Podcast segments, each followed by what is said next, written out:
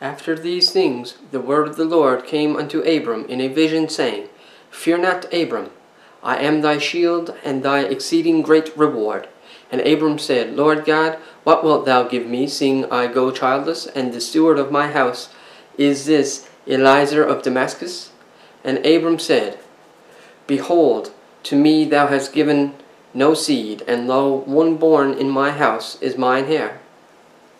Uh, and behold, the word of the Lord came unto him, saying, This shall not be thine heir, but he that shall come forth out of thine own bowels shall be thine heir. And he brought him forth abroad, and said, Look now toward heaven, and tell the stars, if thou be able to number them. And he said unto him, So shall thy seed be. And he believed in the Lord, and he counted it to him for righteousness. And he said unto him, I am the Lord that brought thee out of Ur of the Chaldees to give thee this land to inherit it. And he said, Lord God, whereby shall I know that I shall inherit it?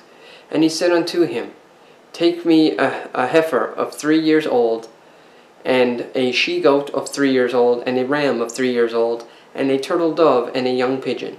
And he took unto him all these things, and all these, and divided them in the midst, and laid each piece one against the other. But the birds divided he not. And when the fowls came down upon the carcass, Abram drove them away. And when the sun was going down, a deep, deep sleep fell upon Abram, and lo, a horror of great darkness fell upon him. And he said unto Abram, Know of a surety that thy seed shall be a stranger in a land that is not theirs, and shall serve them, and they shall afflict them four hundred years, and also that nation whom they shall serve will I judge, and afterward shall they come out with great substance. And thou shalt go to thy fathers in peace. Thou shalt be buried in a good old age. But in the fourth generation they shall come hither again, for the iniquity of the Amorites is not yet full. And it came to pass that when the sun went down, and it was dark, behold, a smoking furnace and a burning lamp that passed between those pieces.